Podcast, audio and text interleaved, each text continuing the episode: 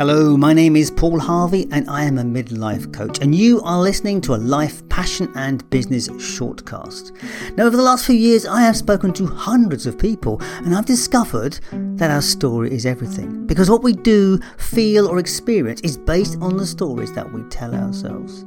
This shortcast is a bite sized episode to explore the ingredients of a good life. We bring out the thoughts, tips, and tools so you can try them on for size. So let's explore and see what is possible. Hello and welcome to a reflection. How is January 2023 treating you? I hope you are doing well. So, this last week, I've been catching up on some of my Kindle reading, and one of the books that's been on my list I've been reading for a while, actually, dipping back into it every so often, is called Joyful. It's a book written by Ingrid Fetell Lee, and if you're interested in that book, it's worth it because it's only 99 pence as a Kindle edition.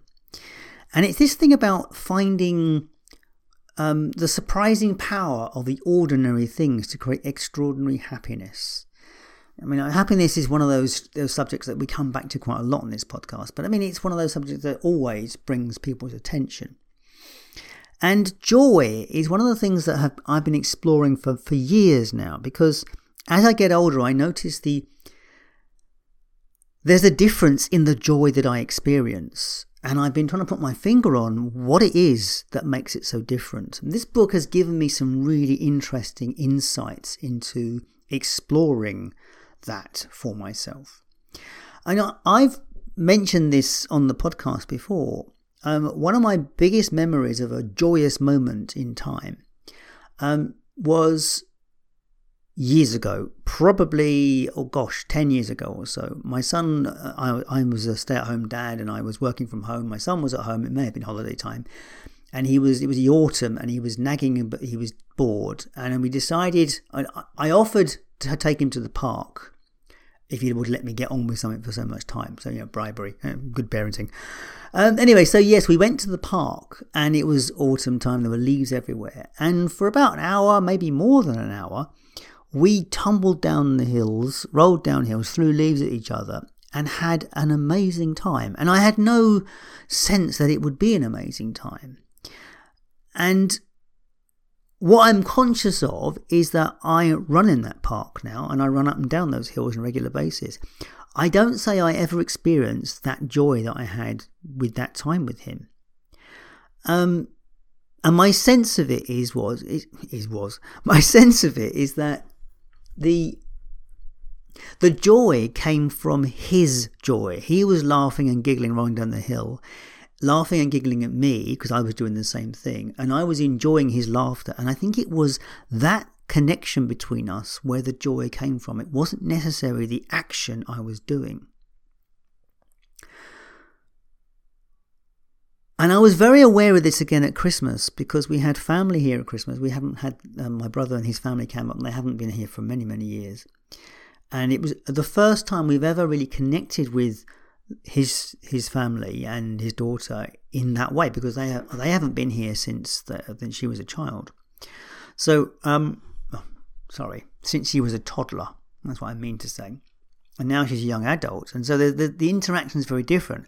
We're all playing cards together and having a riotous time. Now, what amazed me about that is again, I wasn't conscious of it being joyful at the time. I was enjoying it. I was enjoying the process. But it's only when I look back at it I can actually say that was a joyous moment. And that is what is interesting for me is when I look back at my week or the things I do in, in, in time, much of the things I do are not particularly joy. I'm not unhappy, but they're not, I, would, I couldn't put them down to say they were joyous. And this is what's taken me back to this book, um, Joyful, because it's fascinating listening to some of the insights in this. One of the things that she draws attention to is that we become so conditioned to our environment. We actually even make our environments so comfortable, so conditioned that we f- we stop seeing them eventually. And when we stop seeing them, we close down that level of interest. And so what happens is at that point is then we start to become less and less activated in those environments, less and less switched on, we're more switched off. And that's where what leads to this idea of how we stop feeling those joyous points or not stop experiencing that wonder of surprise. And it is that surprise. I mean, I, I think I might have mentioned this on a podcast a couple of weeks ago. You know, a creator having created would have created this place because it wanted surprise. It creator, it, gosh, I don't know. But that's the point, isn't it? We are looking for the unexpected, and it's the unexpected that brings us joy. So, playing a game of cards with family, although the cards was a game, the riotous things that came out of it were unexpected. The jokes and the things that came out were unexpected. They were a surprise. And it's the element, it's the, it's the, you know, the meat and potato of, of, of, um, of comedy. Comedy is about surprise. Again, brings us joy. So I'm beginning to realize this joy aspect, finding joy and deciding what would make me joyful. I can't decide what would make me joyful. It has to be a surprise. So what I'm realizing is I have to create opportunities for me to be surprised.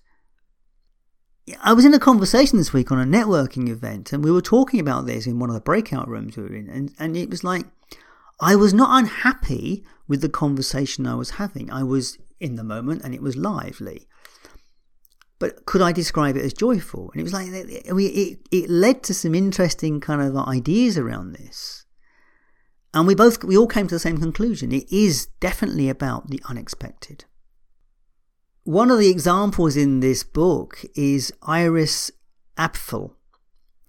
And you will probably have seen this lady. She's 101 and she dresses highly flamboyantly. She has these huge glasses that she wears. And the story about her is that when she was young, she collected glasses. She liked these big glasses frames. And when she got older, she was looking for glasses. She couldn't find any. So she started using the, the collection of glasses to use her own for these frames. These huge glasses on her face. And she's a style icon. She's used a lot of the main fashion houses. Uh, she have her as one of their one of their um, ambassadors as such. Fascinating lady, and clearly at 101, she's still switched on. And I think part of that is the fact that she has this this desire for colour, for surprise, for for flamboyance. She literally courts it. She literally lives it. And I think that's the point. It's so easy to restrict ourselves in that. And when I look at my wardrobe, there's a very little flamboyance in my. Well, actually, in fact, no, there is a bit because I have some flamboyant shirts which I bought a couple of years ago for meetings and things, and I do enjoy wearing them. But at some point, I kind of don't wear them. This is fascinating, isn't it? This idea how we automatically shut ourselves down. So I, I mean that's that's my thoughts today. Really, is that where where could I be more joyful? How can I bring more surprise into my life so that I am more joyful and experience life from that perspective? And here's my homework for you this week: is where where are you joyful? Where do you find surprises? Do you have the same thing that's going on for me? I would be fascinating to hear how you how you deal with joy or how you experience joy in the world. Certainly, if you have young children, that will bring joy because it's so easy to experience it through the eyes of a child. Do check out the book by Ingrid Fetell Lee. You can find it on Amazon. Joyful, The Surprising Power of Ordinary Things to Create an Extraordinary Happiness. And the Kindle version is 99 pence. And I have to say, it's well worth it. It's absolutely a brilliant book, really. And I'm still working my way through it.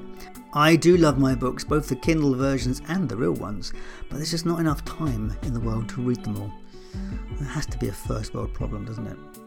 Anyway, that's it for me for this Sunday. I will be back again probably, uh, definitely next Sunday, maybe even Wednesday. I'm getting requests from former podcast guests to come and tell me about their lives, so I might pick up a few of those because they are fascinating conversations I've been having, and it was really wonderful to reconnect with the previous guests. So it'll be a different kind of feel feel to it, so we'll see how that evolves. Like I say every week, if you have enjoyed this show, please share it with a friend because that's how people like yourself find good podcasts. Failing that, just give us a review in the in the app of your choosing because every little helps. As always, thank you so much for your time and attention. I'll catch you next time. All the best.